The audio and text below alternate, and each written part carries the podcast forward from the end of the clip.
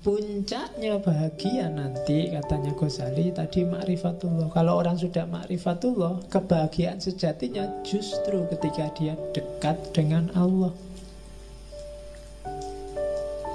Mencintai Allah.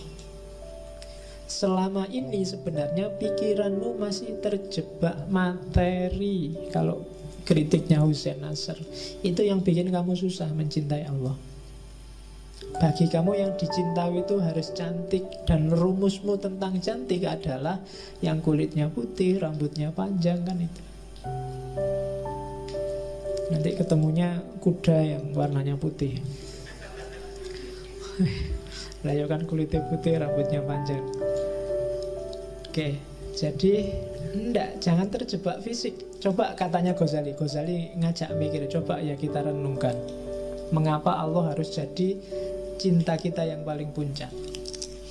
Yang pertama, kalau kita suka segala sesuatu yang bikin kita semakin sempurna, kamu suka minyak wangi karena minyak wangi bikin kamu semakin sempurna baumu. Kamu suka apa saja, baju bagus karena baju bagus bikin kamu perfect penampilanmu. Padahal katanya Ghazali coba dipikir Yang bikin semua itu Yang merealisasikan kamu sehingga puncak jadi sempurna Itu kan Allah. Kamu suka orang yang membantumu Karena dengan dibantu kamu semakin berkualitas Kamu suka orang apa pun itu nanti yang bikin kamu semakin baik Semakin sempurna Allah pada puncaknya Harusnya Allah yang paling kamu sukai katanya Ghazali dia harus nomor satu. Rumus kedua, kalau kamu suka pada orang, pada temanmu, pada tetanggamu yang sering berbuat baik padamu, suka jemput, suka nganter, suka SMS, suka mention di Facebook, itu kan berbuat baik. Malam-malam aja tanya sudah tidur apa belum.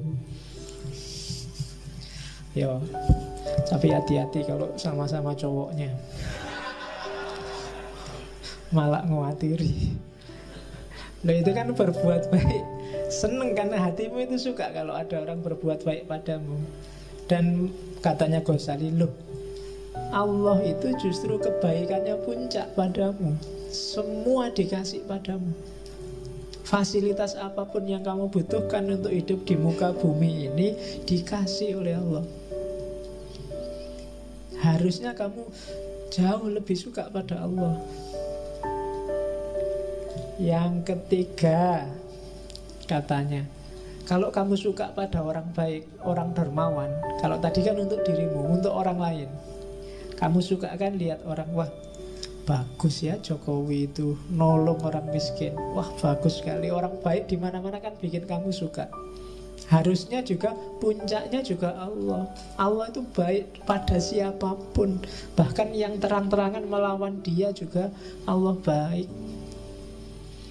Yang tiap hari mencaci maki Allah orang-orang ateis itu. Yang anggap Allah itu tidak ada. Allah itu jahat. Allah itu menyusahkan orang dan seterusnya. Loh Allah masih berbuat baik pada mereka. Kalau Allah mau begitu dia ngomong saat itu juga nyawanya hilang bisa. Tapi kan enggak. Itu kan berarti orang yang baik luar biasa seandainya orang. Maka harusnya jatuh cinta kita pada Allah itu topnya. Kalau cuma manusia dia ada batasnya. Kalau Allah nggak ada batasnya. Itu argumen keempat. Terus kalau kamu suka segala yang indah, segala yang cantik, bukankah menurutmu Allah itu maha indah, maha cantik, bahkan maha segalanya, kecuali mahasiswa. Ya satu-satunya yang maha tapi bukan Allah itu mahasiswa. Nah, itu kan harusnya Allah yang paling kita cintai. Jadi pada puncaknya ternyata ada Allah. Allah itu maha indah Pak Ya saya bilang tadi Kamu nggak bisa menangkap kemaha indahan Allah Karena pikiranmu terjebak fisik Susah untuk mencintai sesuatu yang tidak fisik itu yang bikin kita susah untuk jatuh cinta pada Allah. Hubungan kita sama Allah selama ini bukan hubungan cinta, tapi hubungan formalitas. Atau jangan-jangan hubungan juragan sama buruh. Kadang-kadang dibalik kamu merasa jadi juragannya. Allah kamu perintah-perintah. Ya Allah, mbok IP 4, masa nggak bisa 4 aja kan? Itu kan kamu doanya kan gitu, maksa-maksa Allah.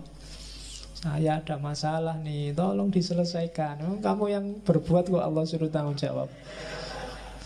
Ya kan? Kamu perintah-perintah itu untung Allah nggak ngomong kayak jerakannya siapa, buruhnya siapa, oh, kamu perintah-perintah.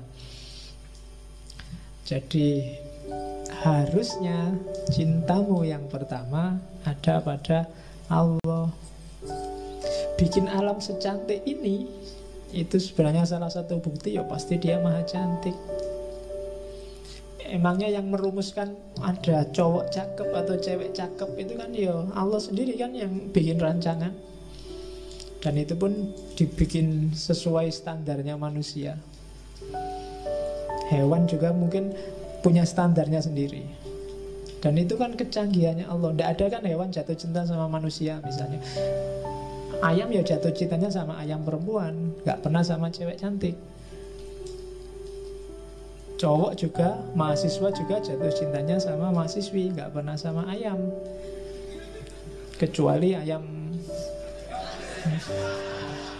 Ya ya. Ya kalau yang itu teorimu lebih canggih. Oke saya kan nggak ngerti yang itu kamu. Ah kalau di situ saya lugu mas ya. Oke. Terus. Oke Terakhir katanya Ghazali, kalau orang mencintai sesuatu karena cocok dengan dirinya, misalnya kamu baik, suka juga sama orang baik. Kamu orangnya suka makan, kamu juga suka sama orang yang suka makan. Kamu orangnya suka humor, kamu senang juga orang sama suka humor dan seterusnya. Kalau kamu jeli, coba kamu cek bahwa Allah sangat sesuai dengan dirimu, dengan hidupmu. Kamu apa aja, Allah ada mahanya. Kamu adil, Allah maha adil. Kamu suka kedekatan, Allah maha dekat. Kamu suka keakraban, Allah maha akrab.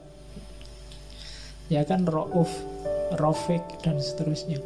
Bahkan kamu suka ketegasan, Allah syadidul ikob pada yang salah.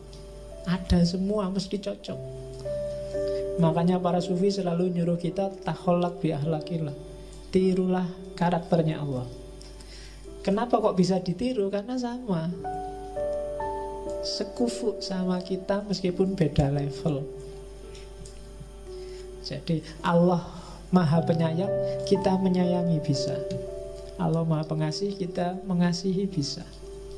Berarti sepadan Harusnya kita jatuh cintanya sama Allah katanya Ghazali. Lah kok bisa kita jatuh cinta pada yang bukan Allah? Pasti kamu sedang ketipu katanya. Kamu ndak pol jatuh cintanya. Kamu masih main di level bawah.